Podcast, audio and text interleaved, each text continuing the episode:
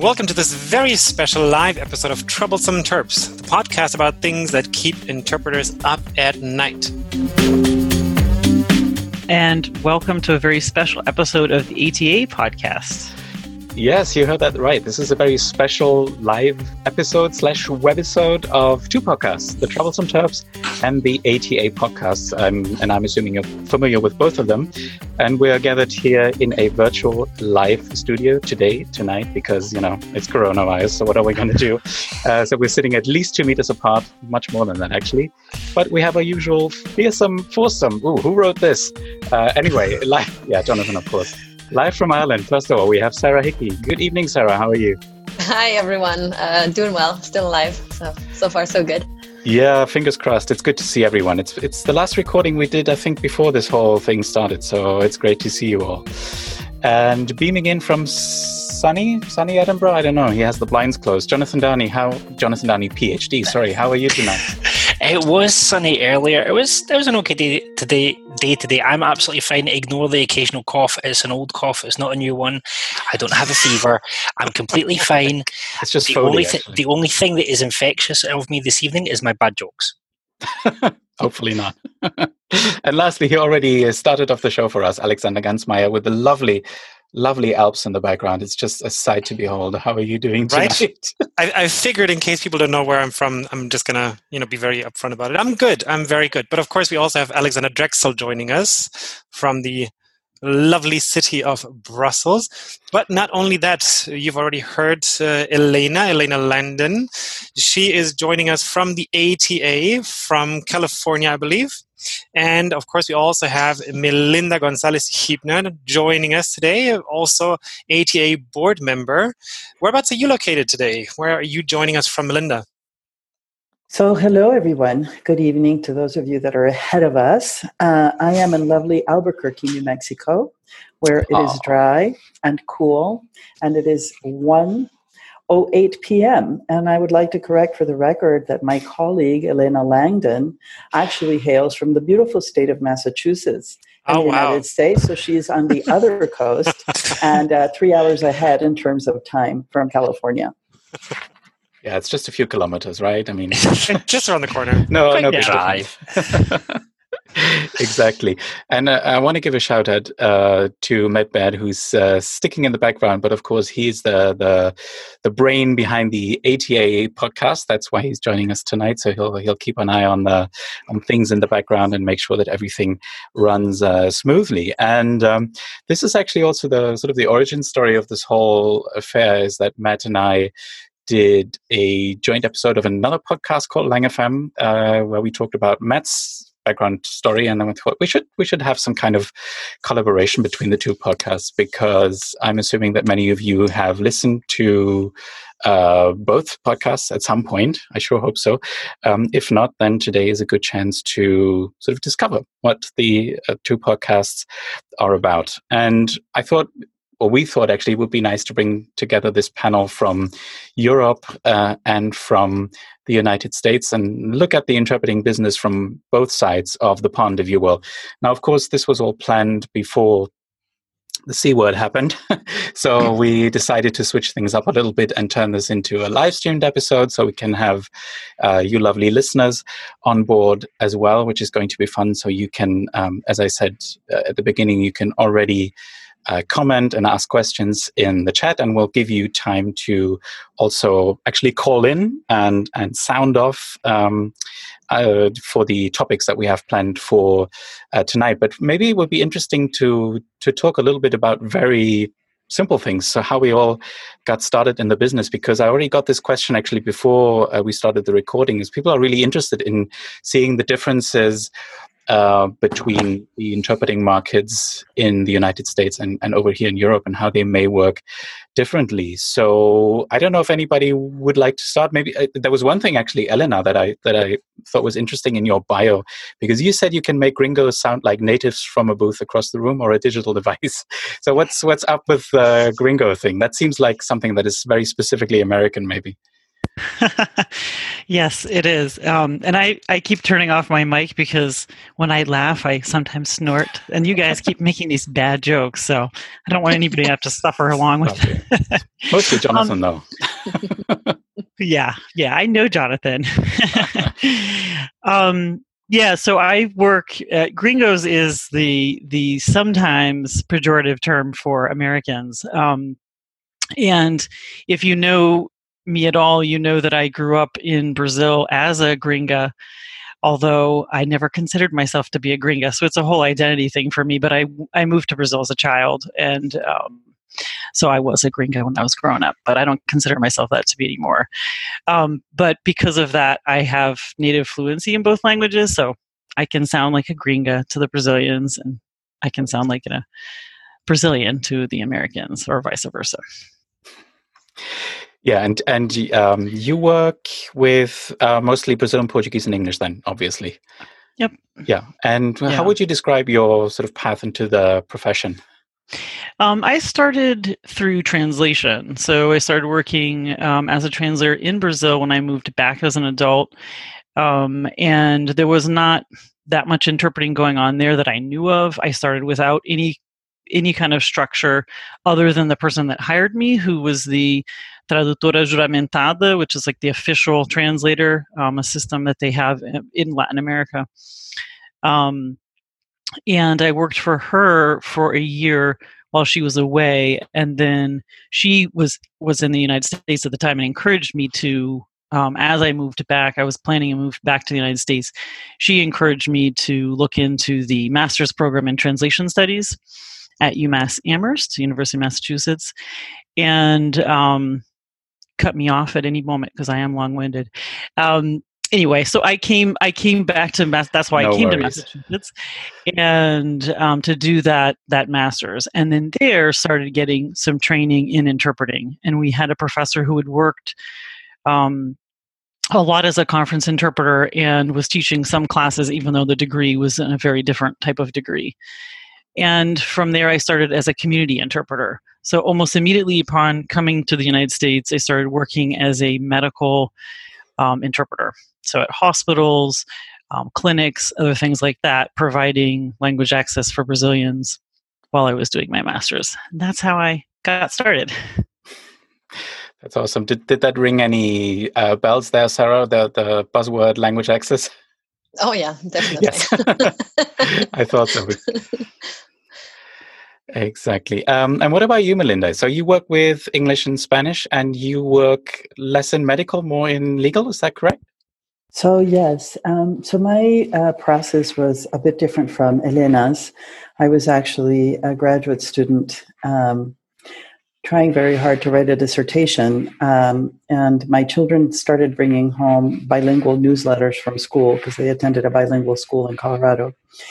And uh, the Spanish was horrific. Um, so I asked at the school who's doing these translations, and they said, oh, well, you just have to pass a test and you'll be able to uh, provide us with your translations and get paid for it if you think that you can do a better job, which I promptly did. And because of that, I was invited then, or not invited, but informed that there would be a basic training for court interpreters.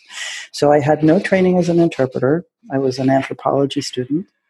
Mm. Um, and I attended this training. It was a two day training. And they informed us that to work in court, one needed to become certified and pass an exam. And coming from the academic world, what I understood was that I heard that exactly, that I would need to pass a test before I could show up in court.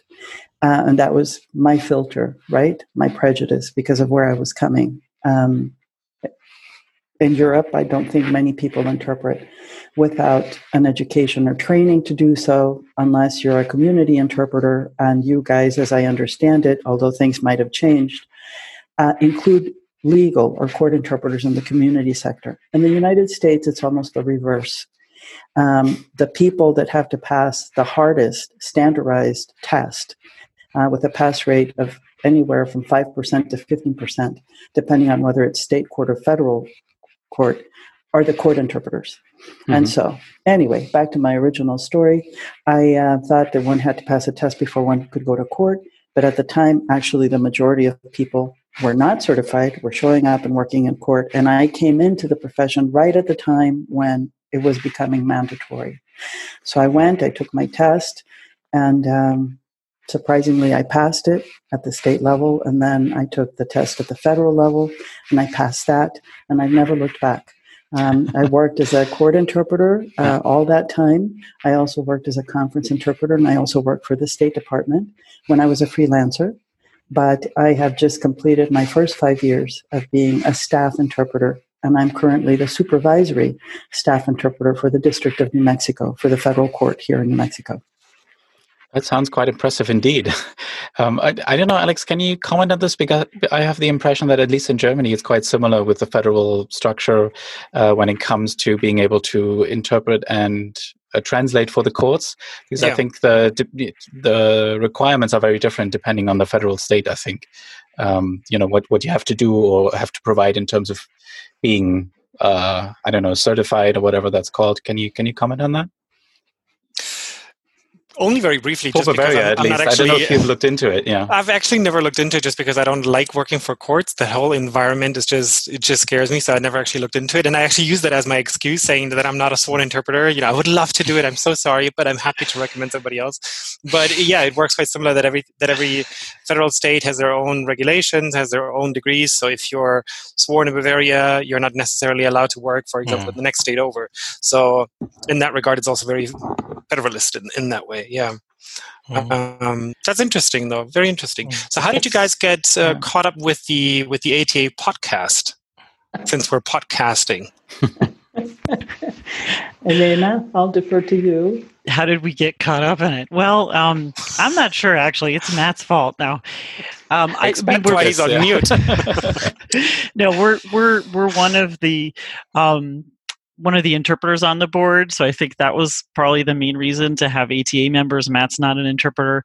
Um, so I think he wanted board members that were interpreters. Um, he knows that I am a big fan of podcasts, mm. um, and uh, otherwise, I don't know why what I'm doing here. But neither really. do we. Sorry, sorry. Did I say that right? well, no. I think uh, what the way it was presented to me is that uh, you were interested in having sort of a, a conversation about the differences um, mm. between um, Europe and the United States and other places, of course, around the world, because I'm sure this podcast is heard everywhere.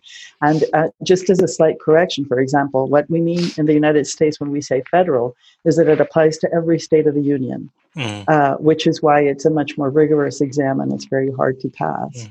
Um, uh, uh, and the way because the way you were talking about federalism was actually to differentiate that every state has a different test whereas here yes. when you say federal it things, means yes. this is different. the one this is the one uh, for all 50 states and mm-hmm. uh, if you want to work in a federal court you have to pass a test that's valid everywhere whereas at the state level, it's a less rigorous exam, uh, and you are only authorized to work in that state that conferred you that certification. So there's already differences. Um, in the United States, for example, and I understand, Alexandra, that you don't like working in courts because it's scary. Um, court work is actually a staple for interpreters that are freelancers, those that can get certified mm. um, because the certification is not available in every language. It's a staple because the rates are set. Mm. You don't have to fight for them. Uh, the pay is secure. It's an mm. institutional mm. client, not a private client. Um, the working conditions are very stable. Uh, there's rules about having team interpreting after so much time. Um, courthouses such as my own have conference equipment, so I don't even get close to the defendants. And I'm on a loudspeaker when I interpret consecutively for the record, mm. and simultaneously the defendants use equipment. So working conditions tend to be um, pretty solid across the board. Not everywhere, and Elena is going to correct me because probably in Massachusetts at the state level it doesn't work that way, but at the federal oh. it does. Um, mm. The federal rates uh, are valid across the United States, and as staff positions go, um, they're pretty highly paid. They start around ninety thousand dollars a year. They go up to about mm. hundred and forty thousand dollars a year, which is um, a very good rate with with with mm. benefits. So um, I think we're set up a, a little bit differently. Um, like I said, the pass rate is very low. Medical interpreting uh, started testing much more recently. Uh, the way that they set up their certification, and Elena can talk to this, uh, is a bit different from what they did in the courts. So the standards are different, the pass rate is different, and the pay rate is very different. And in the United States, if you're a freelancer, you really want to maximize, as I'm sure in Europe, Mm. You want to maximize your opportunities to work in different fields and in different segments of the market in order to stabilize your income. Mm. Um, so, anyway, Yeah, I'll if I can Elena just jump in there up. just real quick, and Please then we'll, do. we, Please we'll let do. Elena reply. But I'm getting the impression that the that the borders are much more porous, shall we say, between the different sort of segments in the interpreting market. I get the impression in Germany there's a very strict separation between conference and you know Hmm. public service and maybe legal. Um, but we'll we'll throw it to Elena first to to comment on this. Yeah, definitely. The, it's a lot more porous in terms of the between you know working medical, court, or legal. Um, educational now, which is r- really on the rise in the United States. So Mm. working in the school systems um, for students and especially their families, that's a really big one. And then conference interpreting or business interpreting. Um, there is, you know, and then I would, eh, yeah, I would say in terms of the federal versus the state. Um, there yeah there are really big differences. I mean each state does their own thing. Um, many of the states are part of a consortium for testing and certification then many are not. Um, and and it, it you know how to for example in massachusetts they're not i think they are part of the consortium but they're not testing. They haven't tested in years. And you get paid less if you're not certified and so for example i've been you know people keep recommending that i go to rhode island to get certified in rhode island and they'll accept it here in massachusetts. And it's just because the office um, ha- for, is not testing has not been testing for a while. The pay for state uh, courts is not what it is at federal at all um, and it also is going to vary a lot. So when i first moved here i talked to someone in connecticut because i'm on the i'm in massachusetts but i'm on the border with connecticut. Mm. And um and i i you know i was interviewing her for a project that i wanted to do for my masters but she you know she was like oh you could come work with us full time there's one town in connecticut that has a lot of brazilians. And it was $11 an hour to work as a court interpreter full time um so even as a, even as a master's student it was far away too. I was like that was not very interesting proposal. I don't think their rates have actually gone up that much in connecticut. Hmm. um, and in massachusetts if you're not certified they're not very high either. Um, so it is quite different among the states how that works. Um, and then yeah, Yeah. I think I think in the UK everyone knows the story of the kind of court interpreting going to a single contract. Um, the interesting thing is that there there has been a differentiation between um, sign language interpreting, where our sign language interpreting community historically has been very, very good at standing up for their rights. There's uh, a shortage, so they have the advantage that they have a lot more negotiating power because they're very difficult to replace. Um, and then when you get to spoken language interpreting, you have the official national solution and then the solutions that are sometimes cobbled together on the ground because the national solution doesn't always work. Um, and so Scotland has always done its own thing, but is on a centralised contract as well. England and Wales have a centralised contract. Sometimes police forces will have their own contract, so you could have someone seeing, you know, three or four different interpreters on the way to as they go through the process. And again, in, in the UK, I think like Germany, our borders of uh, court, conference, business, conference and business, they're pretty porous. Conference and court, less so, but it depends. Um, certainly, the expectations are that the qualifications would be different for the two. But every interpreter that I know in Scotland is an interpreter, and apart from maybe one, is an interpreter and something else. So they'll be an interpreter and a translator, an interpreter and a teacher, an interpreter and a lecturer. And so that kind of makes the borders porous anyway, because they'll be doing interpreting and they'll be doing something else, or they'll be doing more than one kind of interpreting. Yeah, maybe at this point we can we can have a first uh, input from the audience. Uh, Judy has volunteered to because there was a little. I don't know if you followed the chat there. There was a bit of a discussion going on there about the use of remote uh, in courts. So, Judy, if I can just bring you in for a second, and you can maybe share your experience. Sure. Um, hi, everybody. Uh, hi. Judy. Judy Jenner. Hi.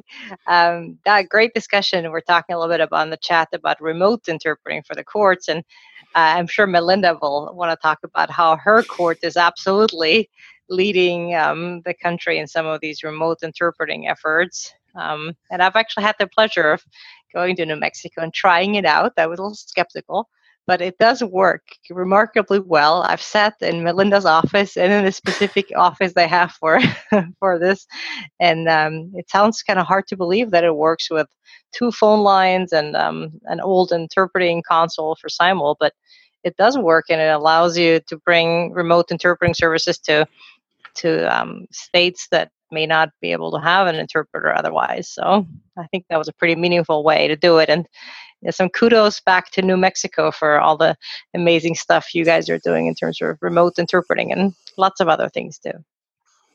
Thank you.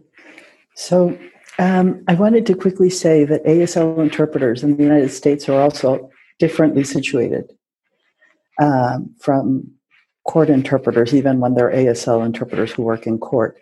And the difference is ASL interpreters in the United States have a requirement to have at least a degree uh, before they are even allowed to take the test.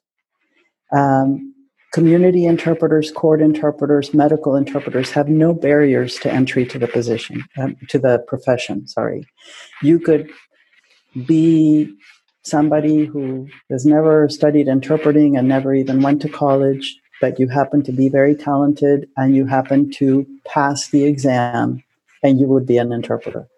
It's very hard to pass an exam without having any formal education, but it's doable and it's possible here. But for ASL interpreters, that is not the case. So just coming in to the game, they already have uh, certain academic credentials, and yes, um, they have um, working conditions that they've set up and uh, to pass their certification there's all other kinds of requirements so yes that's a very stable segment of our interpreting market um, so to judy and it's nice to hear you judy um, Same here. The uh, federal courts, as well as the state courts, have been uh, using remote interpreting for a long time. So initially, it began because we didn't have access to certified interpreters. Um, and so doing it remotely allowed us to use certified, qualified, credentialed interpreters in cities where nice. they did not exist in person. It also, in my particular district, we have tons and tons of cases in indigenous languages, in Quiche, in all the different variants of, of the Mayan languages. Um, and those interpreters, you can imagine, are very rare. So we definitely have to provide remote interpreting for those languages.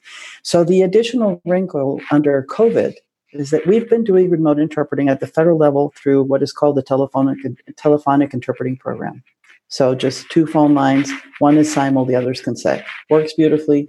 Never, we don't drop calls. Everybody knows what to do, and it's only provided by certified interpreters in the languages where certification exists. And the audio is usable because I mean, it sounds like a like a phone line then which is not uh, ideal correct it's not it's not ideal but it's piped into courtrooms over the loudspeakers so that's for the record for everybody in whatever remote courtroom you're covering to hear and it's recorded because there's a record right so there's a court reporter transcribing mm-hmm. or there's a recording device transcribing because you have to have a record of both the original utterance and the interpreted utterance in case there's appeals on the basis of mm. poor interpretation. Sure. You can't just not hear the original. That's one of the differences in court. Um, in the state courts, they've been using video remote for a while. There's actually a couple of providers that have made a lot of money providing um, video remote technology also to cover remote courthouses. You may have staff in the central city, like in Florida and Orlando, but there's little towns far away, and so they provide interpreting remotely. Now, under COVID, I am uh, proud to say that New Mexico continues to be a leader, but we're not alone. Fresno federal courts are doing the same thing. We actually had our first mock hearing over Zoom on Friday, uh, last Friday. So I can proudly say that we're not just doing it telephonic now. Zoom is going to be probably uh, the platform that we're using to cover um, court hearings. So we are definitely going remote, but I think, I know that one, when the crisis is over, Uh, we will probably not be using Zoom as much uh, because there are many hearings that, because of due process and legal requirements, must be conducted in person so that the defendant has access to their attorney and uh, to be present in front of the judge so that they can hear them and see them directly. Okay, great. Um, I, I, guess this just shows the sort of borders that we have between conference and, and other segments of interpreting, because I, I, know almost nothing about legal interpreting here uh, on the European side of things. I'm, I'm not sure how remote, uh, if, if we're using remote at all in legal systems. I don't know. Jonathan, have you heard anything through ITIA about the situation in the UK, maybe? Especially with the migrant situation we've been having? I'm not entirely sure. I know there has been some research on remote interpreting in the UK done by the Avidicus group. Part of their research covered that. I think now with COVID 19, everything's up in arms anyway. And so I'm not entirely sure what's going on there. I would need to kind of chat to some colleagues and see what's happening. I do know the UK government were looking at remote, but if you think about the the issues that you had when you were doing an, when they were doing another national contract, it's an extra complication. I think the reality is to go back to some of the discussions that we've had on remote in, in the past, and I'm sure Sarah will back me up on this. The reality is the spread of interpreters doesn't match the spread of the need of interpreting in most countries. And it, I think for things like court interpreting, where it's a case of do you delay the trial or do you wait, you know, do you wait for someone to come in or whatever, I think remote interpreting is going to have a place even after COVID 19 at the moment. It's basically what has to be done in, in many cases. I don't know how it's being done, what's being done. Certainly, the UK government are trying to reduce trials as much as they possibly can at the moment.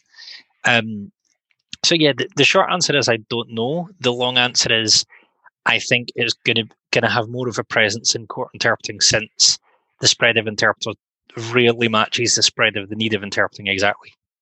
So, am I hearing and understanding correctly that in a lot of your either states, provinces, or countries, the the services that are provided in the courts, and I do want Elena to talk about what medical interpreting is like here, but for you guys in the courts, you're getting your interpreters through agencies or a, or a single contract rather than hiring the interpreters directly? In in England and Wales, they have a central contract with a single one kind of two interpreting firms. In Scotland, it's a central contract as well. Um, and so, what should happen is when they need the interpreters at any stage in the legal process, they call the central con, they talk to the central contractor, they then send out an interpreter what happens sometimes is that that doesn't work. And so some police forces do have their own contracts anyway. Anything kind of national, so like any kind of criminal court hearing is on central contract. But there have been cases where courts have just phoned interpreters that they know because for whatever reason the central contract didn't work. But that so has been the, the pay case. scale better if you get hired directly than if there's an intermediary? I officially no direct hiring takes place, but my understanding is that probably yes, it would be better if you're hired directly. Officially, that doesn't happen because there's a central contract and everything's fixed and blah blah blah. Unofficially, I, I don't know any country where officially uh, where uh, what is official and what is real line up perfectly. Um, certainly, I, I don't know so much about Scotland. I haven't heard so much about Scotland, but I, I have heard of secondhand. I've heard of cases uh, th- through kind of people who know uh, of cases where the interpreters have been hired in ways that the contract doesn't say they should be, but they just had to be to get the job done. Yeah, I think it's quite similar in in Germany, isn't it, uh, Alex? I don't know if you've uh, heard of. Um, I think there as well, it's sort of a, a, hodgepodge situation, you know, because of the different regions that we have that are in charge of their own legal systems, basically. Uh, but at least um, several years back now, I think a, a, law was implemented to ensure that the payment was sort of harmonized and maybe not good, but uh, at least better than it was before. And I think we had a sort of a mixed system of uh, working with agencies, or like police stations or, or, courts working with agencies, and some calling interpreters directly off of the list of certified interpreters. So it's a really, uh, really weird mix. And we're getting similar signals here in the chat actually. So Gunilla said that in Sweden it's usually it usually goes through an agency, but the rates are set. Same with uh, police and attorney-client meetings. And in Belgium, Tom chimes in that there's no central contact. Doesn't surprise me for Belgium, but there are databases which are now in the process of being centralized, and the rate is based on central agreements and very low rates, unsurprisingly, which seems to be different in the US. So that's interesting.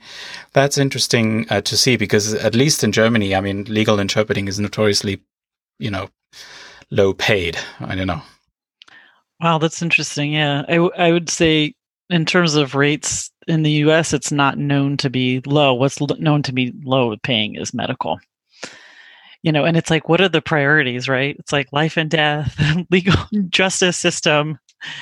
But um that's here in general the lowest you know the lowest people on the totem pole are medical. Perhaps perhaps with the exception now of educational because educational interpreting is something that's really emerging um, and when back when i when i moved here in 2003 i was hired as a tutor um, in a in a in a for a kindergartner who um, was from Brazil. She was actually from Korea, and but they had been living in Brazil since she was born, and then they were now in the United States. And I was her tutor, but I was, and now they're calling that interpret. First, they started calling it translator, and then they now they're actually calling it interpreters. But they, yeah, the pay is really low for that as well. But medical medical is usually quite low and then the, the, the court it'll depend and then legal is also separated because different people can do legal interpreting when you're not in the courtroom then you don't need anything. Yeah. I'm not even sure educational interpreting is is a thing over here. I don't know. But I think the US have been uh, ahead of us there for a long time because of because you have um, you know regulations in place that ensure that interpreting has to be provided. At least that was my impression. The same well, for sign language and, um, and things like that. Yeah. yeah. I would I mean I would say I mean, it's nice to hear that the impression is that things are better. um, it's far away. Because, you know, I don't really know firsthand. Yeah. So. we don't. Um, yeah, we do. I mean, we do have a series of laws. You know, we have Title VI. We have a federal mandate for anything with public services, and so um, that's why some people actually do consider legal interpreting to be under community interpreting, depending on who you ask, even in the U.S., because it's when you interpret for somebody who's seeking public services. And um, I just lost my train of thought. Um, I started out by saying, what did I start out by saying? I don't know. I really You're just, happy that we have the impression it's better. Oh, yeah. exactly. Not to belabor the point, but. Right. It just completely, I couldn't believe it. Um, yeah, so I think I think that that um, we have the we have a federal mandate for it, but it's it's not funded. And that's the big thing that we talk about in medical interpreting. So yes hospitals clinics any provider any um, medical professional who receives any kind of federal funding including like a grant or computers or something they have to provide language access right? So it doesn't mean interpreters necessarily but they have to provide language access. They could use a bilingual provider. Um, they have to translate materials that are considered essential. Um, and they have to provide interpreters if it's a big enough volume um, of their um, of their population. Mm-hmm. And it's because it's basically considered discrimination, and it's the federal law against discrimination based on national origin, which was then recognized in 2000 with an executive order that you really had to, that mean you had to provide language access. Um, and but ASL is much more recognized across the fields, as we were already talking about. So ASL, even in medical, is much more recognized. You know, the need for it. Deaf people know their rights much more. I mean, think about it for for medical in court. It's mostly immigrants. A lot of them are undocumented. Mm. They don't want to cause a stir. Some of them don't even know their rights. Most of them don't know their rights um, to to a right to language access and they just won't ask for it. Um, you know they don't so it's it, it is quite different in that sense but i think it is stronger i mean mm. from what you're saying we have that. And educational interpreting is very new, very very new. I mean, and it's really like Catherine Allen, who's like, let's let's you know let's talk about it. yeah, and she's great. Sarah, I was going to say, with your research with Nimdzi, are you seeing similar patterns ac- across countries where you have kind of different countries and even states within countries deciding on their own solutions and then on the ground an official looking like two different things sometimes? Uh, well, I yeah, I looked into a, bunch of countries for a project last year, and you know it was like twelve countries maybe, and I'm in touch with this all the time. And yeah, I definitely can say that the interpreting market is fairly messy. you know, there's no um, not no standards, but there's so many different standards everywhere you look. And yeah, like you said in um, Alex, like in in Germany, you know, every um, state does its own thing. Uh, in Europe, the countries do completely differently. Like the Nordics are usually uh, set up really well. Um, the UK, I think, is pre- uh, set up pretty well.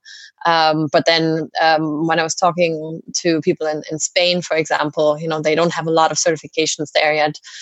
Um, then overall, I think that from what I've seen, Europe is fairly behind when it comes to remote interpreting. I mean, there's some markets um, who have more, also like the UK and the Nordics, um, but a lot of countries where you don't have that. And yeah, I also sometimes think the like when we were talking about language access again. Um, the US is definitely ahead there. I mean, some European states also have great language access laws, but not like for, you know, everywhere and all these cases. And like I myself once was in a um, hospital in Spain in the emergency room, and I just had to get by, even though I was barely conscious. And there was nobody, nobody spoke English there. I, I speak some Spanish, so I got by, but it was really, really difficult. or uh, at uh, my wedding in in Germany. Um, um, so my husband is Irish and he doesn't speak uh, a lot of German, so we had to have an interpreter. Um, back then, I wasn't an interpreter yet, and not that I would have been able to do it anyway. but just saying, that would have been um, awkward. But it was, yeah, it's like it's fine. Yeah. I got. We're getting a dog license. yeah, no. Um, one of my friends um, did it for for us. Then um, she just got sworn in on the spot, and she just needed to be bilingual. So it was like, yeah, it's it's cool. so it was actually it turned out to be a pretty funny ceremony because of that. we, I think we I feel like we need to save this for a future episode somehow. That we, we a good case study to investigate.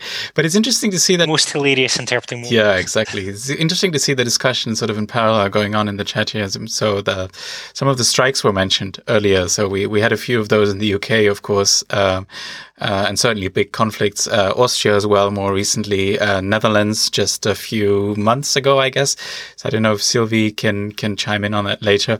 But uh, it's I think it's a good tie-in with the next topic that we were going to get into, which is which is very high on interpreters' agenda in the US at the moment, which is uh, AB5. so I don't know how far this has sort of uh, sunk in already he, over here in Europe, but um, maybe Eleanor or Melinda, one of you, or maybe Sarah as well. I think you've looked into this as well.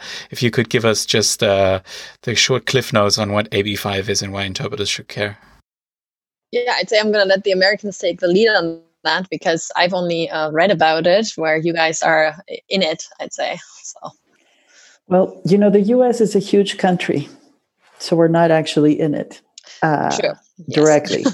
uh, so AB, but it's been discussed across every all the other states as well, right? Not just in California. Correct, because um, there's a lot of states. Uh, well, state legislation tends to copy other state legislation on issues that are of import um, and that are significant. And in this case, it is. So AB 5 stands for Assembly Bill 5, um, which comes out of California. Most states don't call their House of Representatives assemblies. So even that gives you clues as to the difference in culture in the US. Mm.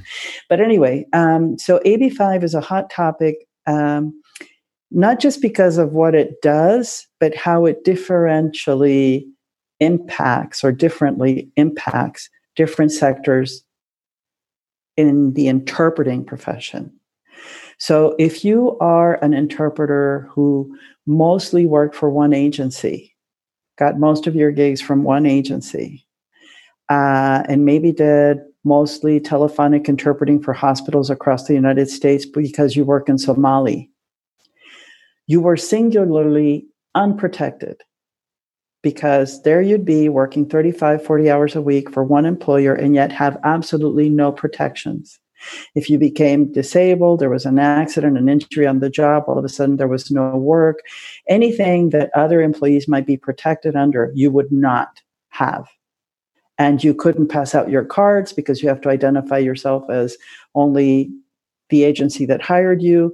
You can't go after your own business, and yet they can drop you uh, very quickly. So, AB5 actually improves the lives of those interpreters. If you are an independent contractor who has a variety of clients, who is not dependent on one or two employers, who actually perhaps can command much higher rates and maybe you're even subcontracting to some of your colleagues because you already have like five great conference clients and they always call you to find the interpreter team and you're calling your the colleagues you respect to work with you and you're working something out where you either subcontract or they any of those arrangements that a lot of independent contractors who are successful in operating at a high level or who own their little independent agency are going to be horribly impacted by AB5 the way that it was written because it forces pretty much everybody to be classified as an employee when you don't want to be an employee and you cannot possibly be an employee of 25 different clients that you might have which many you know interpreters who work in the field may have 25 30 40 clients because maybe how you make a living is going from conference to conference and you know 10 different law firms that you provide depositions for. So yes your stable of clients maybe is huge and it's not possible that you would be an employee of each and every one of them. So it really is affecting some interpreters in a very negative way. And for other interpreters, it's actually a very positive development, which is why ATA, and I'm speaking as a board member of ATA and not an interpreter, and I'm going to get Elena share her views, um, had to come out with a very nuanced statement because we, the ATA, with over 10,000 members, actually represent all kinds of different interpreters. Interpreters who would benefit from something like AB5, and interpreters who are being terribly and negatively impacted by AB5. That's a very tricky situation. So in the US, it's a very, very complex thing, and different states are doing it differently. They already have something in place that is much like AB5 in Oregon and Washington and they seem to have survived it. And independent freelancers, independent contractors, and freelancers didn't seem to feel it was the same as what the California independent contractors are feeling. But um, I will let Elena take this one on. oh, thank you.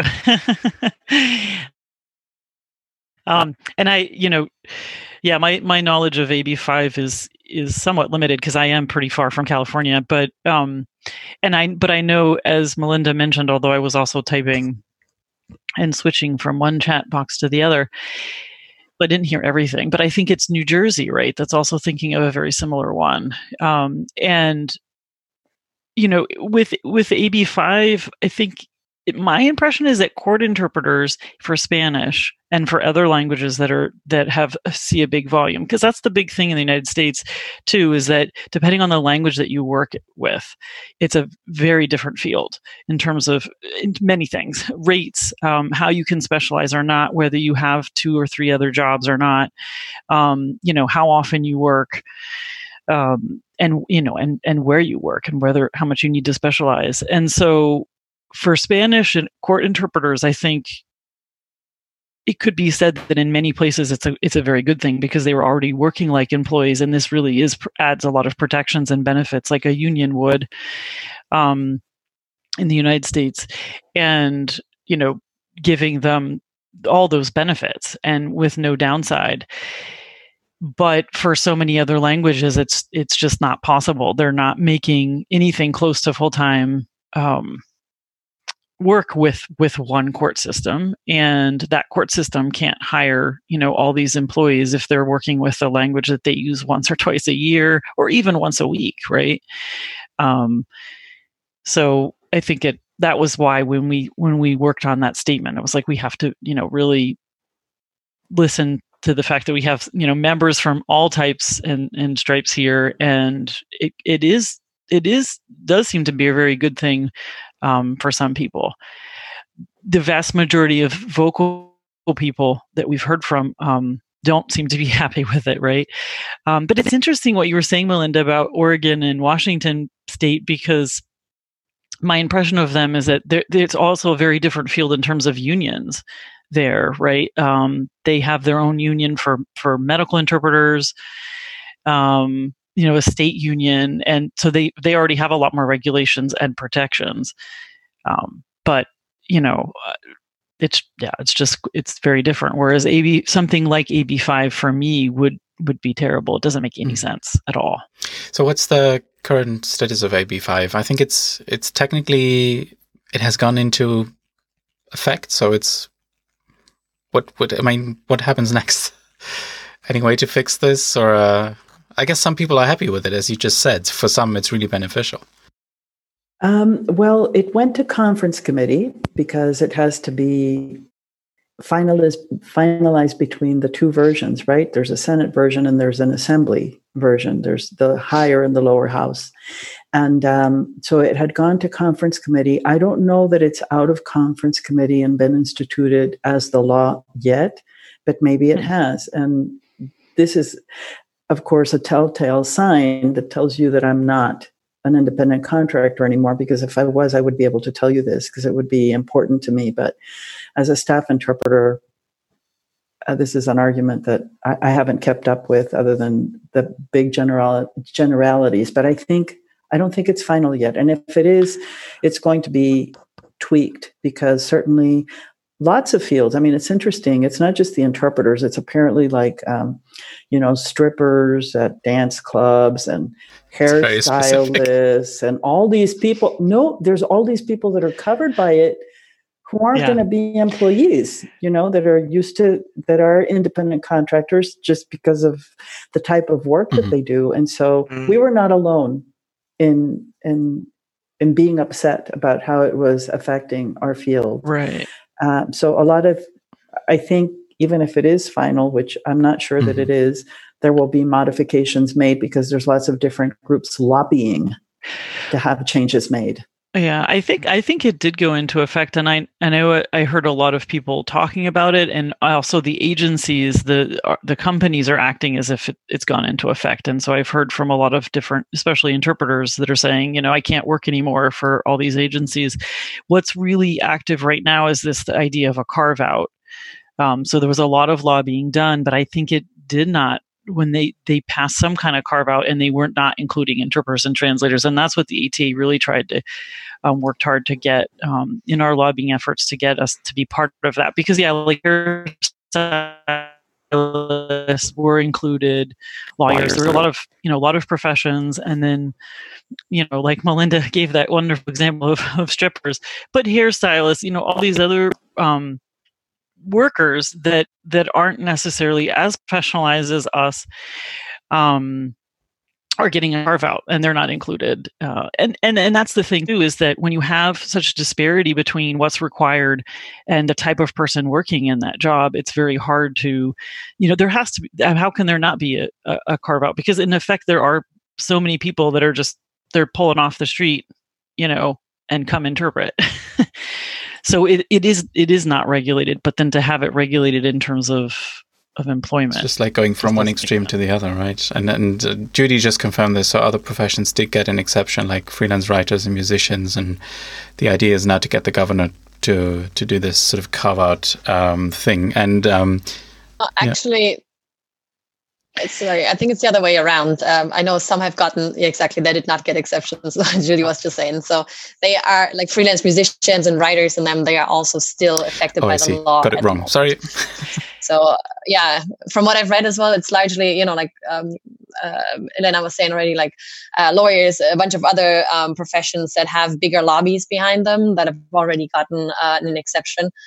Um, whereas other professions are still fighting. I've read as well that, for example, um, truckers, um, there's yeah. a bunch who, uh, or like who you know have uh, chosen to be um, self-employed. Um, they are affected by this as well, and like a lot of professions. So definitely interpreters are not the only okay, ones. So it, uh, it should have, yeah, I misunderstood. The freelance writers and musicians are also trying to get the exception, but it, I think it it um, illustrates quite well how important professional associations are, and, and maybe we can get to that with Jonathan and Alex because you you've both been active on boards of associations, and because we got the question here from Rebecca, how much of ATA's work is focused on lobbying, and I think we can get to that in a minute, um, but. Um, what about ITI, for example? Is is how much how much time does lobbying take up in the association's work, and uh, is is lobbying as big of a thing as it is in the US?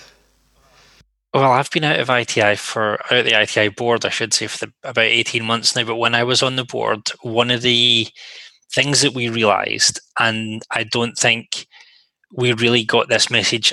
Well, I don't think people really understood this message enough. Was that it's one thing for ITI with just over three thousand members to say something it's another thing if ITI and the Association of Translation Companies and a whole other associations in the same sector say this is a thing.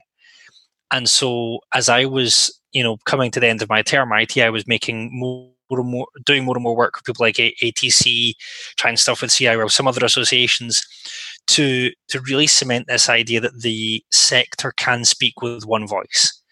And so you know, there were always government events that people that the chair was going to or whatever, and there was some lobbying behind the scenes. We were invited to be consulted on the newest contract for court interpreters in England and Wales, and by all accounts, it just seems to have been a fait accompli by the time we were invited in.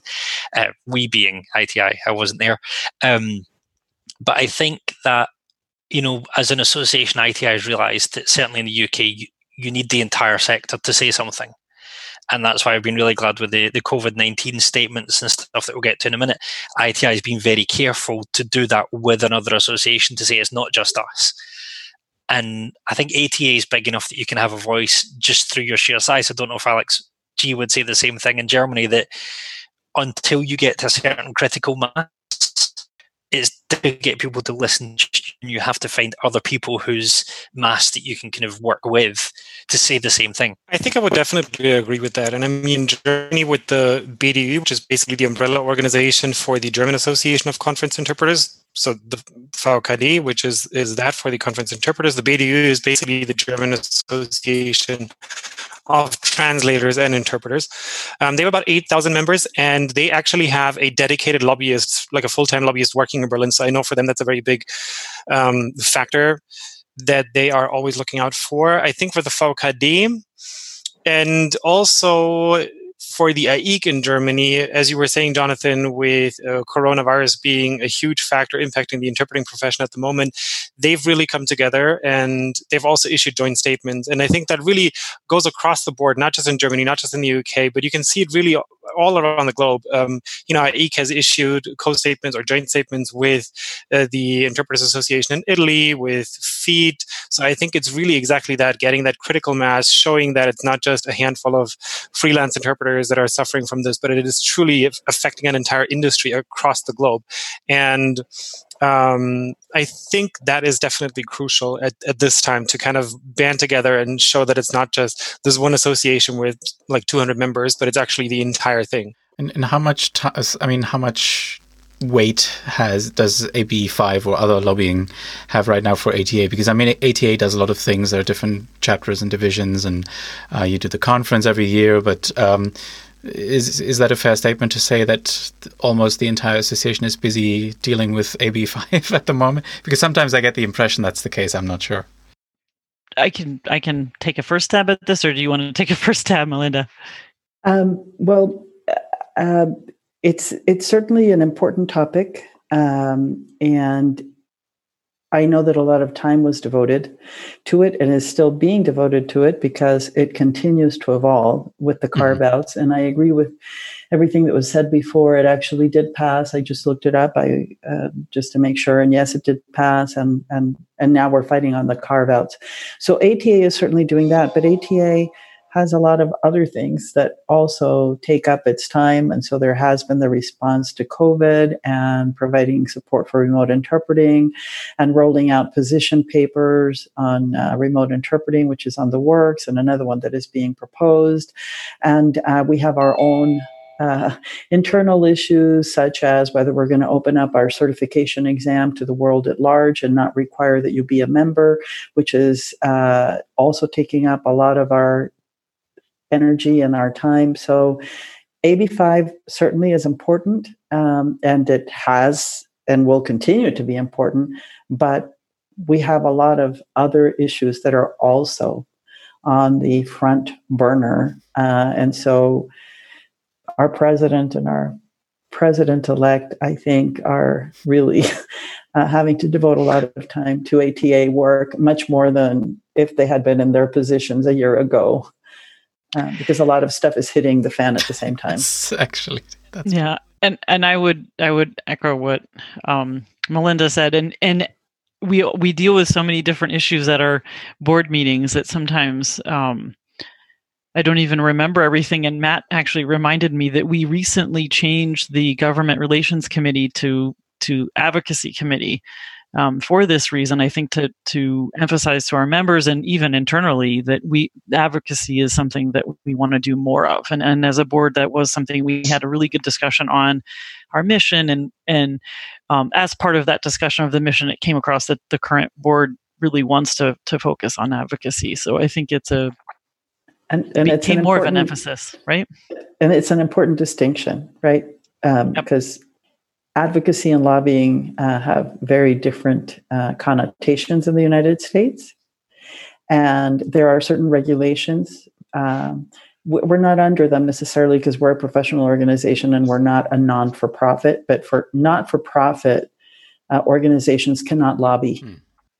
And um, we're not that. We're a professional association. So we are allowed, but then you have to tease out the money that you devote to lobbying because that's not, it, it's just a very convoluted thing. And so advocacy is perfectly permitted by all professional associations because that's what you exist to do.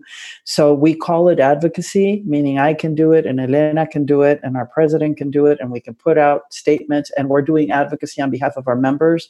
And then lobbying, which is a much more sort of pointed mm-hmm. term yeah. uh, that is sometimes performed by paid lobbyists. We do a little bit of that as well through the JALC, uh, but um, we, the board, and our chapters and our divisions uh, have been empowered to, yes, we do advocacy. ATA is here for its members. That's awesome. That explains because I was talking recently about the importance of PR in the interpreting sector.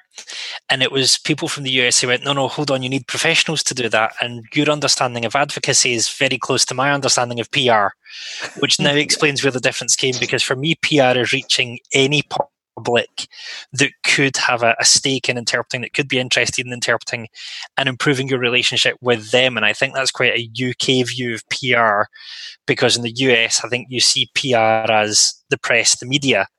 Yes. Um, and that explains now where the differences are. Whereas in the UK, um, certainly when, when, I was still on the ITI board, we realized that the rest of the world and if you like, the, the rest of the stakeholders don't necessarily understand interpreting that well, and that's very clear when it comes to big national contracts. And so there was a, a, realization that yes, the government need to hear the message, the media need to hear the message, the public need to hear the message, the schools need to hear the message, and that's just one thing and it's what you're calling advocacy, what I would naturally call PR. That makes a whole lot more sense now. it's all about context, right? oh, glad. And, and, we have a committee for that too. yeah. We have a PR committee, membership committee. when you become an ATA member, no, you probably are, you can join a committee. Here's your elevator pitch. exactly.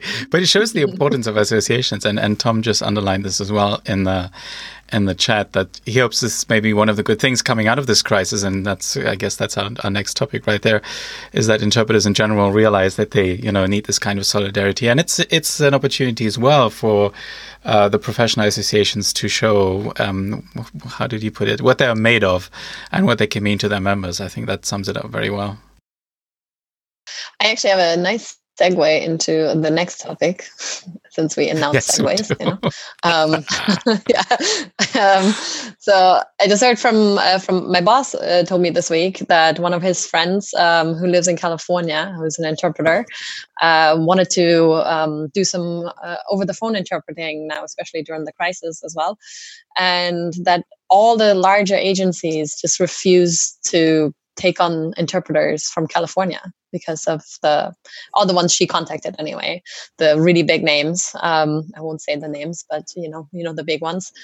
Um, yeah, because of the AB5 uh, law. So that sounded. I mean, I guess it shouldn't have come as such a surprise to me, but in the first instance, I was a little bit shocked that they, you know, don't even consider people there anymore. Then, and this is my segue into COVID nineteen.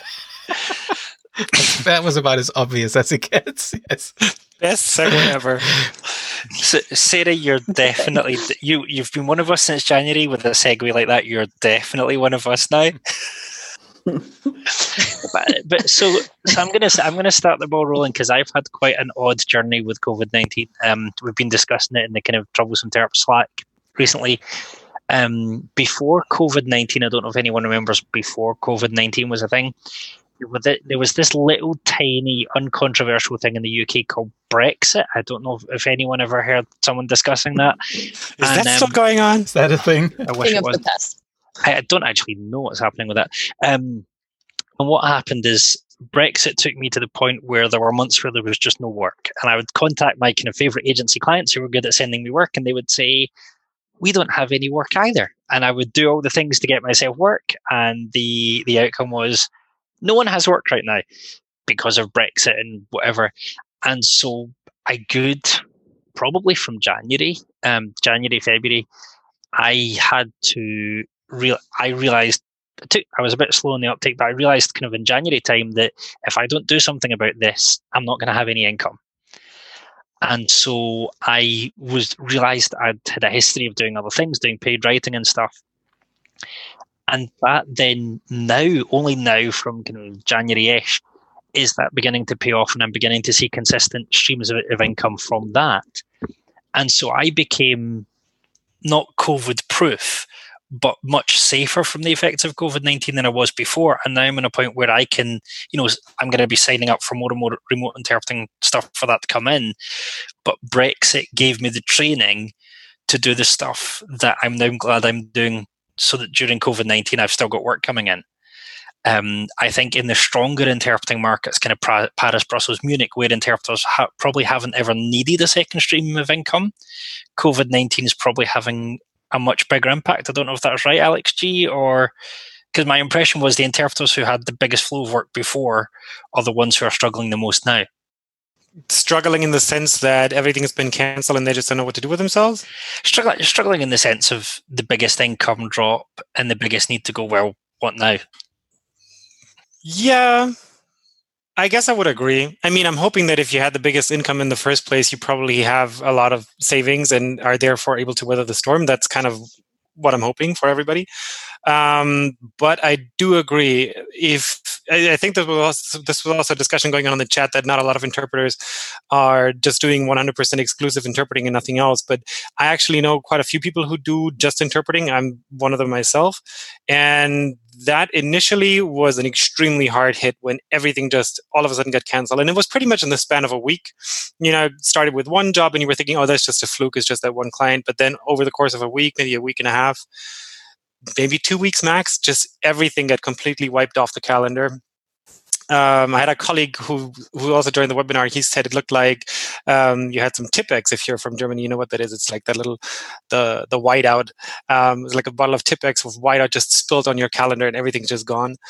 Um, I think it's sort of starting to. I mean, in the in in the initial phase when everything had canceled, that was obviously horrible then there was sort of a quiet after the storm and now i'm feeling like the clients who would obviously book you in the first place are sort of starting to come back out of their paralysis and are realizing okay the world is still spinning. We still need to do stuff.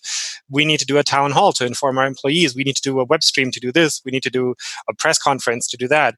So i feel like it's slowly starting to pick up very very slowly in very very small ways. So not at all comparable remotely um, to what it was before. But I mean, the only way is up, honestly. Like, if everything is canceled, even one job a month is great. So I feel like that's kind of the situation that we're in at the moment. And I'll just leave it at that and see where we take it from here. What did it look like on the stateside, basically. did, did you hear from, from colleagues, or I, I guess your, your own experience as well? Is um, I'm assuming that courts and, and I don't know about hospitals actually. That could be interesting how that changed the the situation. Yeah, it's it's different on both things because I know I was actually surprised um, when Melinda Melinda said she was still working because I know in Massachusetts, what it, I guess it's the state courts, they shut down a lot of things, a lot of the non-essential. I think it was just the serious criminal cases that they were still holding hearings for. Um, so it, it might there once again it might depend on the state in terms of who's doing what. Medical um, medical has changed, even though medical in the United States was um, already mm, I don't know, not 50%, but a lot of it is done remotely, um, either over the phone or video um, remote. And what I've heard from several different hospitals is that they're, they're moving their interpreters remotely. Even, even one in Cambridge, Massachusetts, that had its own call center in, the ho- in one of their hospitals, right? It's a big system, big healthcare system. They had a call center that their own interpreters, their employees would go to and re- interpret over the phone and, and video and even those interpreters have are now interpreting from home um, on the same system, but they're they're not even going into that call center because they were all in cubicles too close to each other.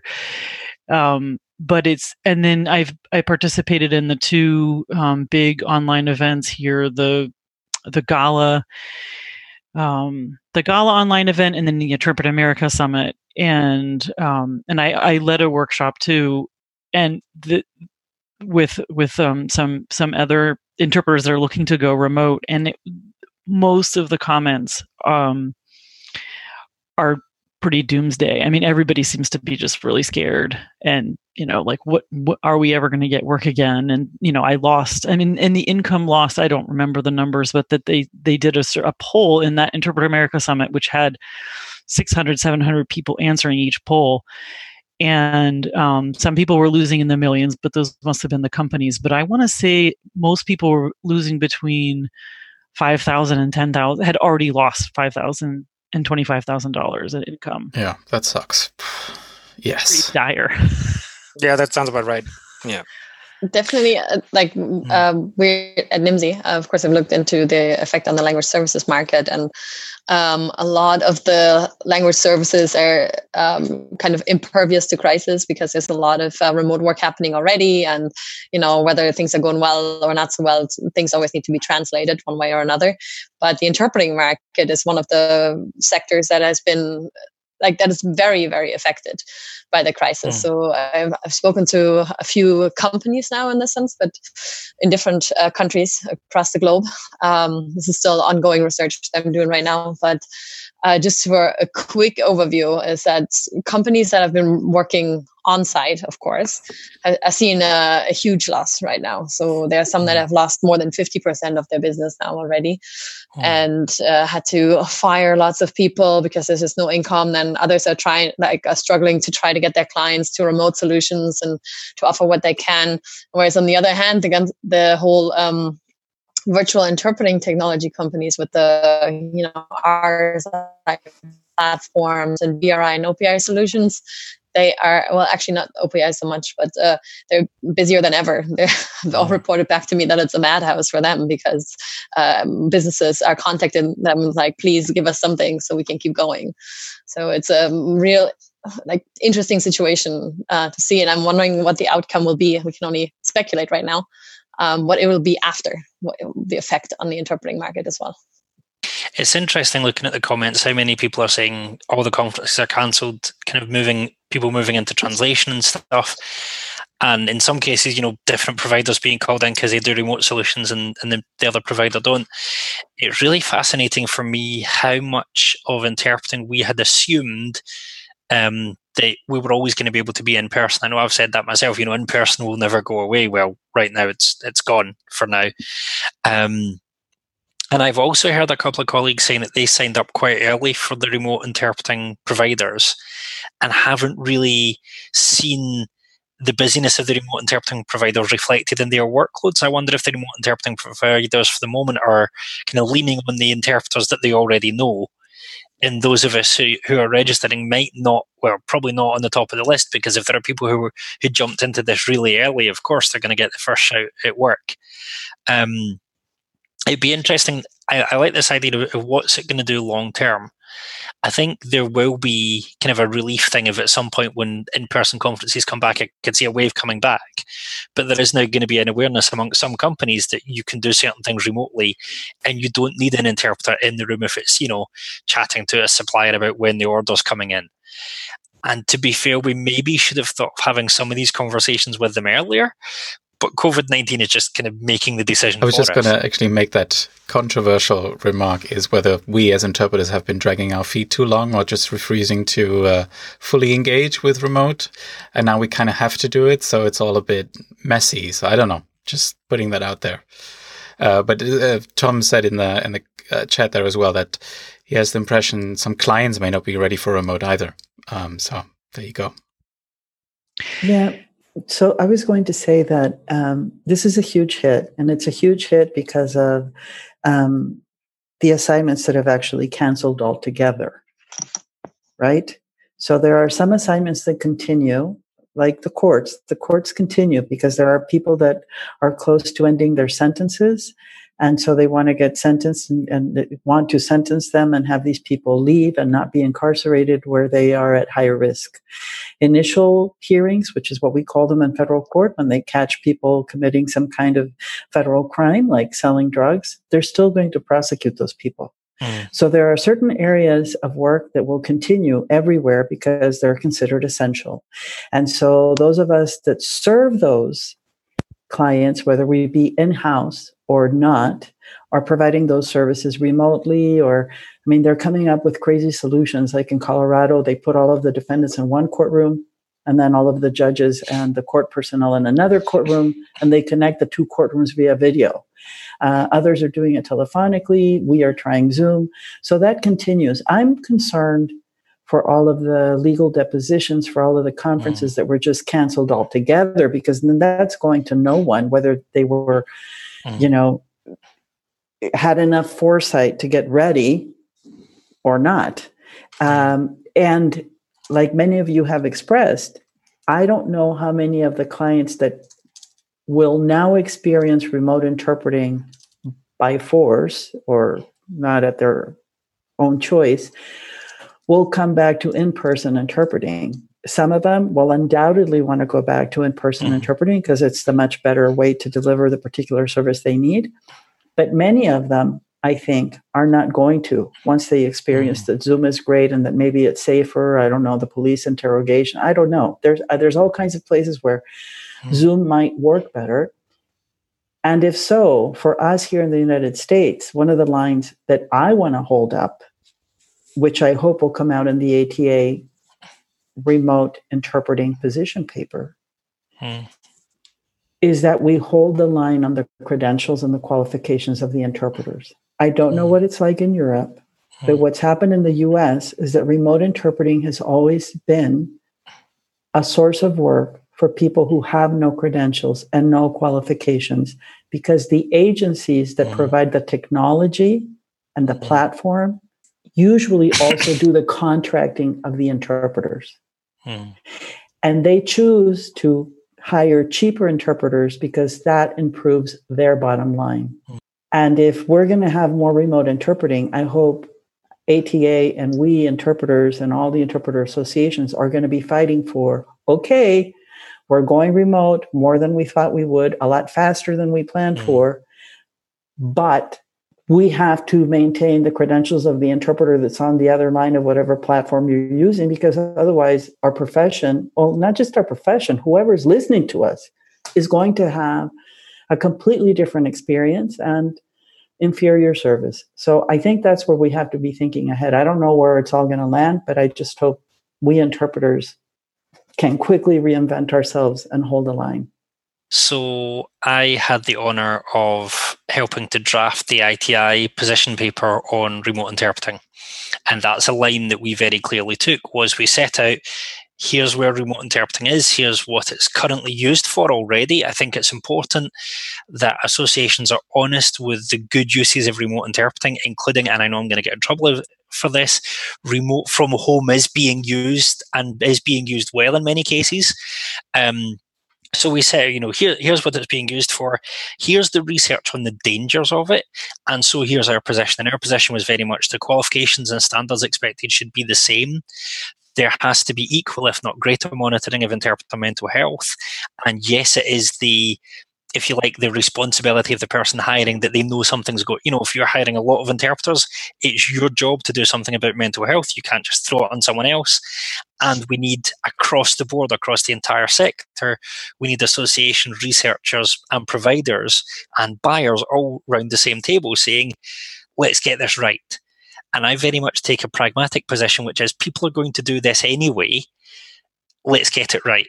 Um, you know, people are going to drive cars. Let's give them, let's have a licensing thing. You know, people are going to do this stuff. If we stand up like uh, King Canute, we have a legend of a, a, king in the UK who kind of sat on the seashore and told the waves not to come in. If we do a Canute thing, we're going to get blown over. But if we say people are going to do remote from home, okay, fine. Uh, we might not like it, but here's what you need to do. People are going to do remote in, remote in different situations. Okay, let's work out what the best way of delivering that is, rather than saying we don't like this, we don't like that, we don't like that. Just create a line and say here's how to get it right, however you do it. Um, I just wanted to make a quick comment. I know we we want to um, ask the attendees about this as well, but you know, I just and I agree with everything that's been said. I think one um, one wrinkle into it is that I for, for, remote interpreting, I was ready, and I've been working on it for the past year to be ready to kind of get ahead, because knowing how much resistance there is on behalf of a lot of interpreters, especially um, conference interpreters. But you know the clients still aren't ready and so i've i've had a client that i've been trying to convince for certain some of their events to do it remote because their event was remote already, but they still wanted the interpreter to go in to you know their headquarters, and they're still not ready. And then now they came back to me, and I was like, "Yeah, let's do it," and they still don't want to pay for the RSI platform. Um, so for the yeah, for, so for the short meetings that you were talking about, Jonathan, it um, it's still we see it we see it for oh yes maybe we could expand and find more business and find more work in meetings that even weren't using interpreters before but at the same time the plat- the good platforms in order for them to ensure that quality they still cost several hundred dollars for an hour you know to use them um, plus the interpreter right? So um, i just wanted to to mention that that it's the clients still aren't ready and so what are they doing? Zoom which i'm i had two tech rehearsals for a Zoom RSI, which is tomorrow, and neither tech rehearsal worked at all. Um, I heard the French interpreter while I heard the panelist. Um, and the other one's going to be in Microsoft Teams, and it'll be consecutive. Good luck. well, I, I could only add to that quickly that I, have seen, so I, for Nimdzi, I look into virtual interpreting technology, and there's just so, so many different solutions out there. And so there's a, such a wide spectrum of how it's done and what you pay and how professional or not it is and how they select interpreters and all that kind of stuff. So it's a little bit of a jungle which is also why i'm weeding through it to provide a better overview and people can check it out.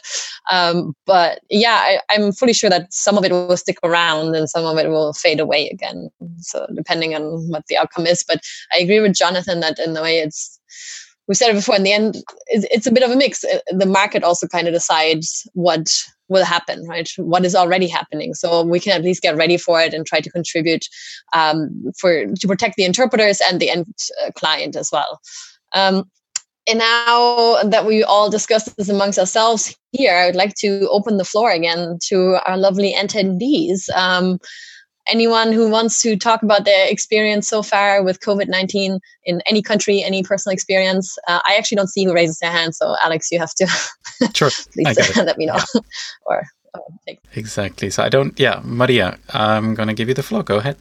First of all, uh, thank you so much to all of you uh, for setting this up, to Elena and Melinda um, it's been really constructive for me to hear all of these experiences, especially from people on the other side of the pond, which is a reality that I don't have that much access to. Um, I live in Alabama. right. Things are always late here. Everything comes later. And it, it doesn't matter how globalized you are it's Alabama. Um, I my particular experience, I, I I've very recently got initiated into conference interpreting.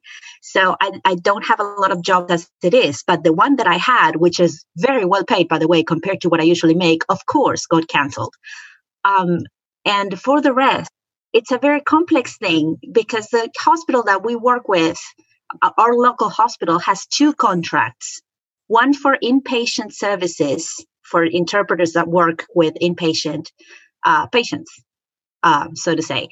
Um, and then another contract, which is the one that I work with, which is for outpatient settings. And of course, these tend to be less essential services, such as therapy or um, consultations. Except if it's a very big post op or something like that, it's going to get canceled or postponed until, you know, it, it can be done more safely. So that has meant for me that from working four days a week, we're going to this week in which I have one day with only two appointments. Um, and I thank people like Judy for letting us know that we need to have an emergency fund for rainy days because this is certainly what the description, the epitome of a rainy day or month. And like I said earlier, I have one translation project um, I'm, I'm very lucky to be able to translate and to be able to um, provide a service that I think is of quality uh, because of the education that I have and because of the education that I continue to pursue, which is, I think, an important part of being a professional. Uh, but I have one project this this month. Next month, I really don't know. Oh yeah, that sounds tough. And yeah, completely uh, logical what you're saying as well. Um, that the outpatient appointments would be uh, the ones get that get scratched first mm. because they're more often non-essential. Um, all right, interesting. So, um, can I interest any of the others in uh, speaking up, as it were? Tom or Jose, you've you've instigated quite a few discussions on Twitter, so here's your chance to follow up on that. we have uh, yes, Tom. Here you go. Yes. Um, good evening to all. By the good way. evening. And thank you for the for both of the podcasts for setting this up. Because this is, this is very interesting, both the talk and the entire chat room, which yes, is very busy. Is. um, very. So indeed, Alex, I did share my reticence about remote simultaneous interpreting in a Twitter thread uh, two weeks ago, I think. Um, because there's there's this narrative that interpreters uh, they are luddites really uh, who are not ready to for technology and they don't want to uh, try it out.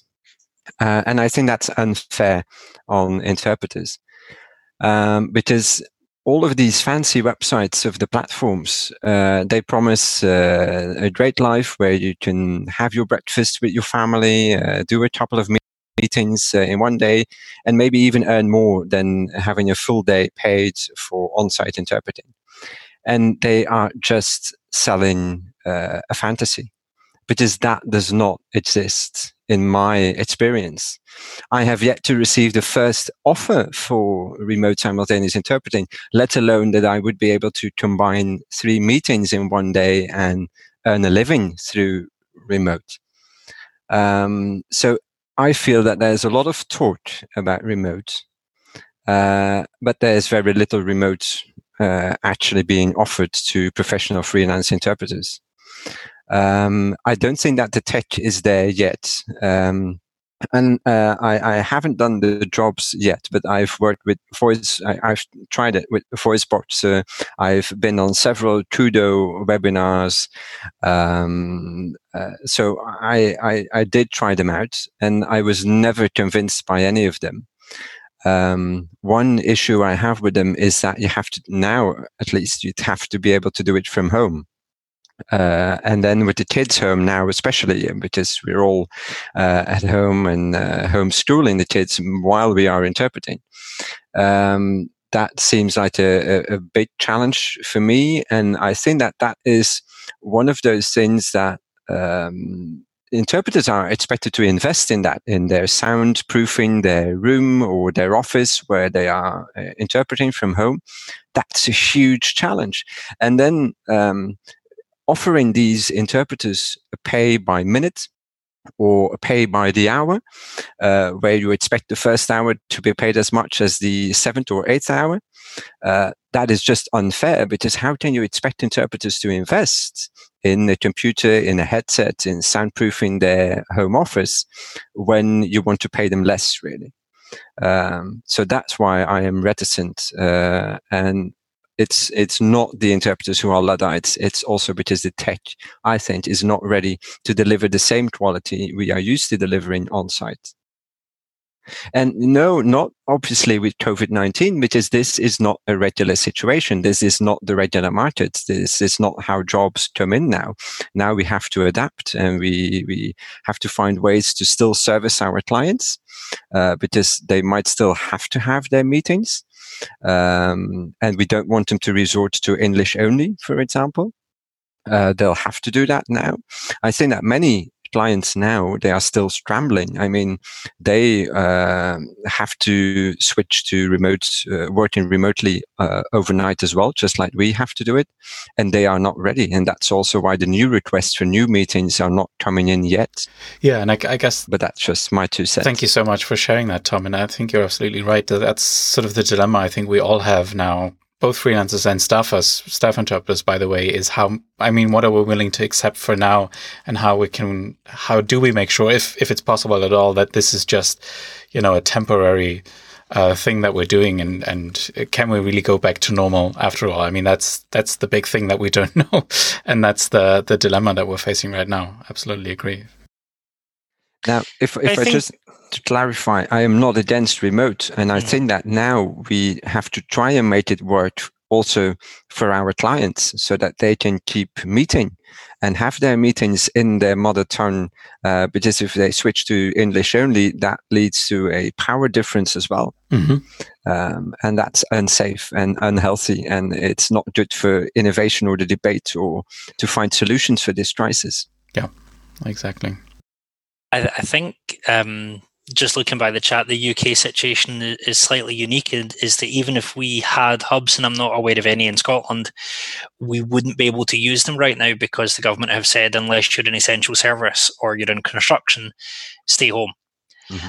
And I think this is where trying to understand what's going on. So I I think I, I can see the, the possibilities of working from home if it's right, and I think certainly I've got a an Ethernet to USB connector in my laptop right now that I can that I can rig up if I need be if I if need be. I think there's possibilities there, but I agree with you that the resistance to remote hasn't been because we're Luddites, but because either there has been overclaiming, and let's face it, a lot of interpreting technologies from remote and speech translation overclaim.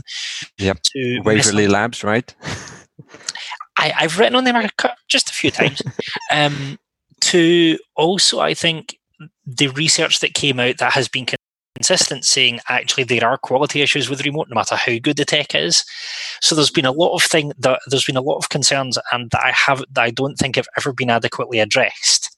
Now with covid-19 basically if we're going to interpret we're going to be interpreting remotely fine um, and you know how you keep a two meters distance in a hub is another good question. But you know now that we're that we're going to have to interpret remotely if we're interpreting at all, it is this question that Alex said of what what we're going to accept now and what we're going to say that's only an extremis, and what are we going to say? Well, actually, you know, personally, I've got my kids at home all the time because we've been doing home home education for years. You know, I would be quite I would be more comfortable taking on you know a one two hour job from home than an all day job um, and it's like, where, where are you going to draw the line? And would there be a job that would be so amazing that I would say okay to all day that I would not, you know, it's finding where the lines are going to be drawn and making difficult decisions that you may not be able to go back on as easily in five, six months' time. But I think it's also a very interesting discussion that is going on. And I think, Tom, you mentioned that, that all those ads that are glorifying, you know, have breakfast with your children at home, you know, just hang out with the family and still make a living. Those were basically ads for what I always think of as glorified call centers because they were always, as you said, a lot of them were charged by, you know, the minute or by the hour.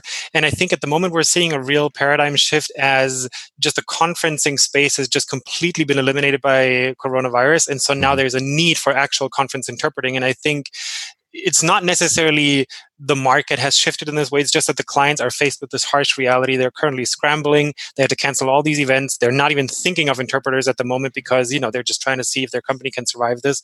But eventually there will be the need to have, I don't know, a town hall, a press conference, a board meeting, you know, a, a, conversation with their with their suppliers or whatever it may be, and they will realize that oh yeah, hang on, we did need those interpreters, and that's not that glorified call center. That's a meeting they might have had in the past, and they need an adequate solution for that.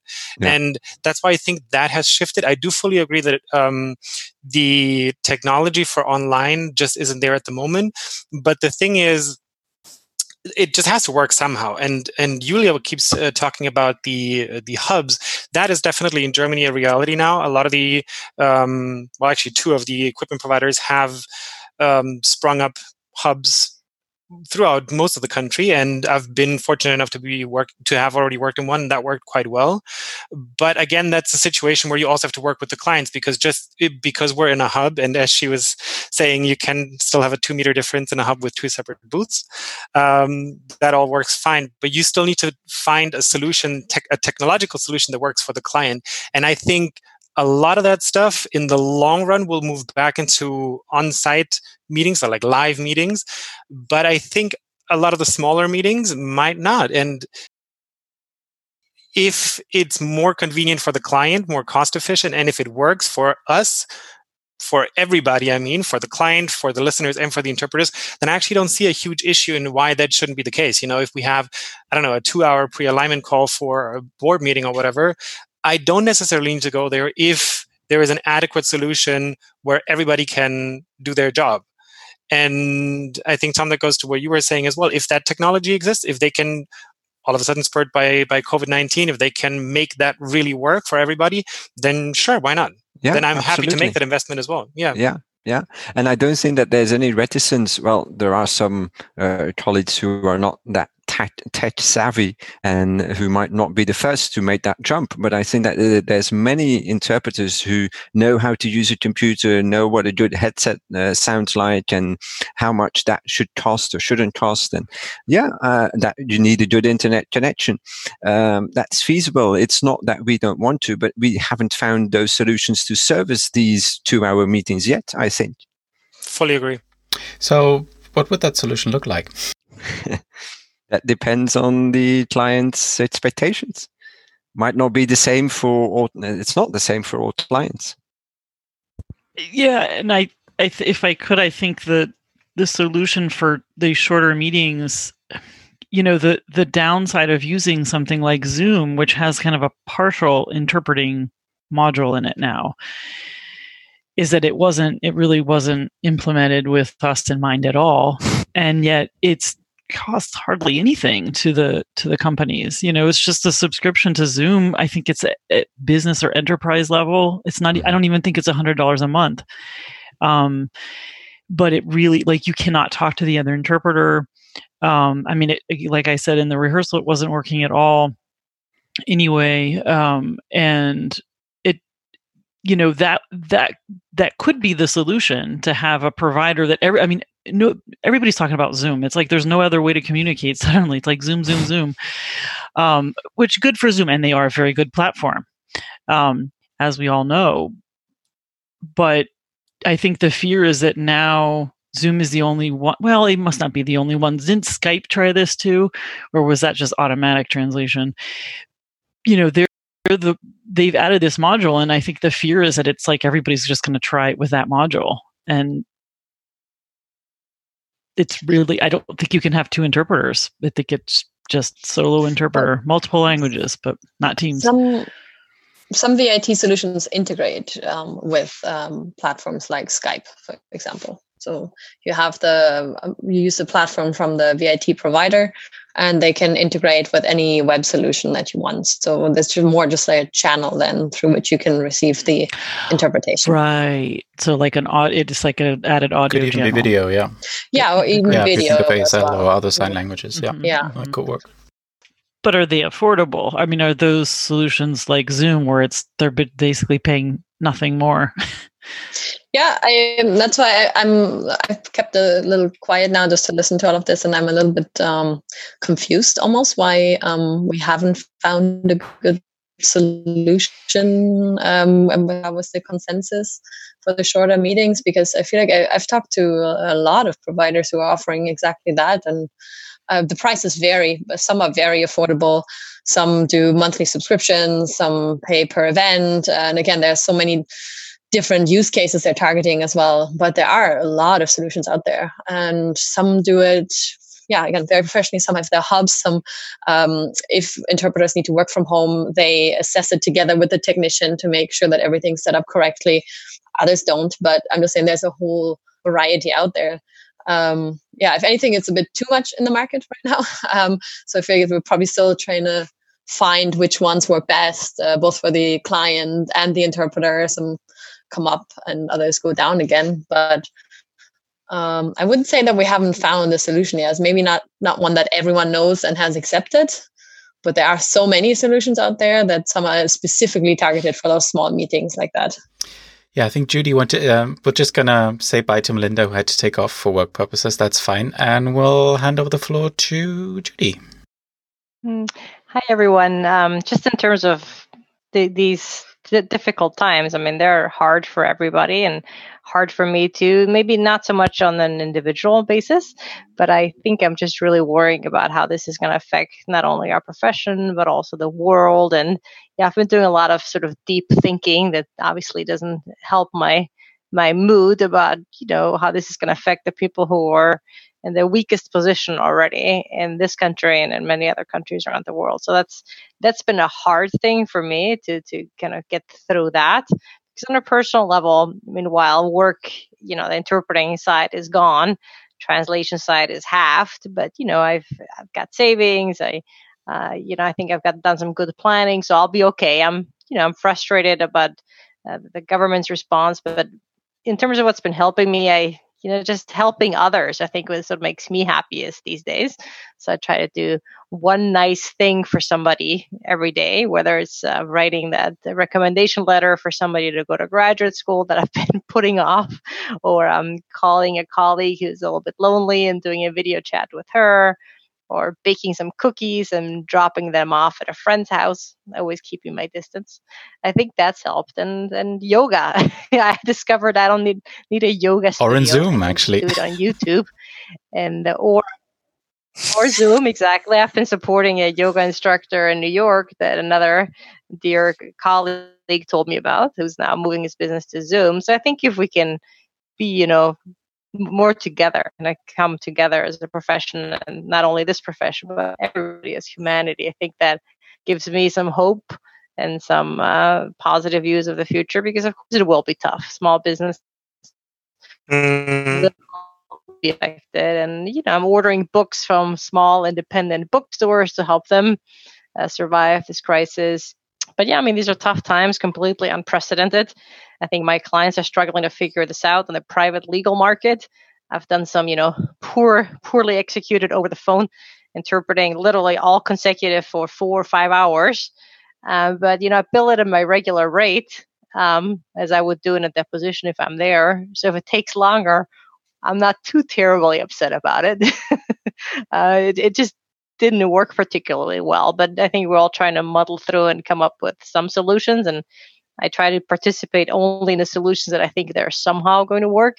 But some of these cases do need to be moved through the system, even though they're just civil cases. So um, most of the stuff that's criminal is ongoing one way or another, even though most of the courts have pretty much minimized their in person interpreting. I just did one case last week for a case that was criminal and needed to be moved on. And yeah, so things are tough, but we're all in the same situation. Let's, let's support each other, be nice to each other, nicer than we already are. And I guess those are some of my thoughts about the current situation. Um, Back cut. to you, ladies. And we could have just we could have just stopped there. That was great, Judy. Thank you so much.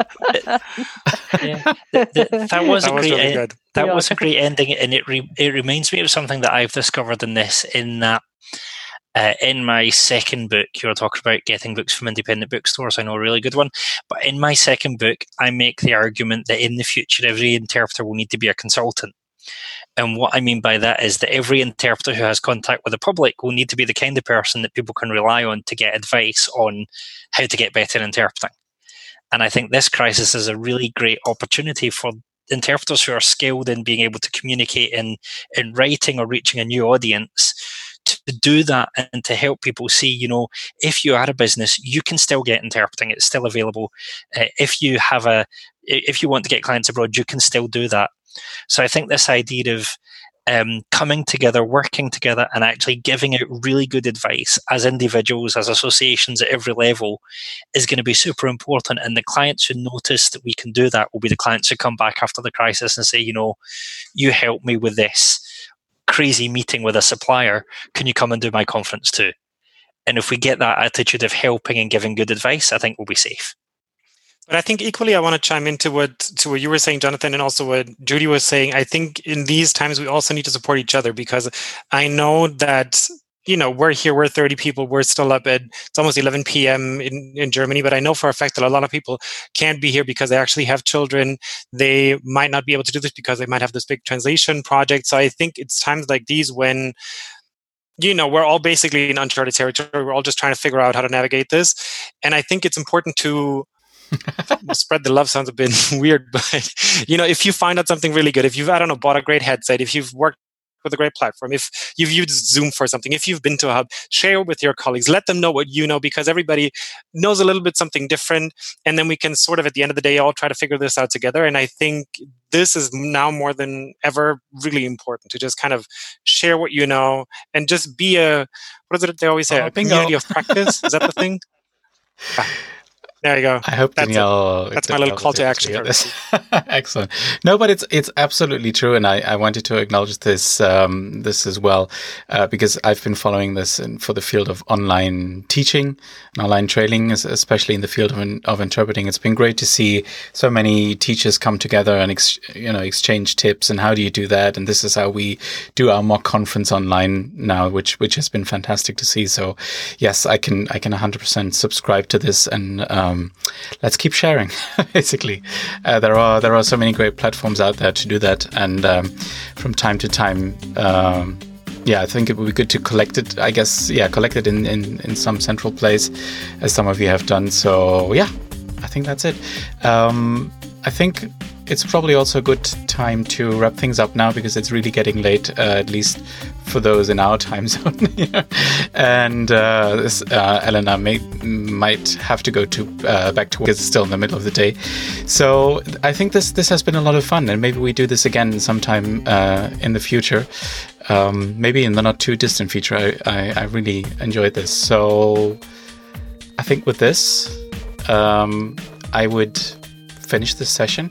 I'll actually still stick around for a few minutes, so if anybody just wants to chat, that's fine. But those of you who need to go uh, are dismissed. And this has been, uh, I think, a wonderful joint episode of the ATA podcast and Troublesome Terps. Thank you all for joining us. Thank, Thank you, everybody. Thank you for having us. Bye, everyone. Thank you.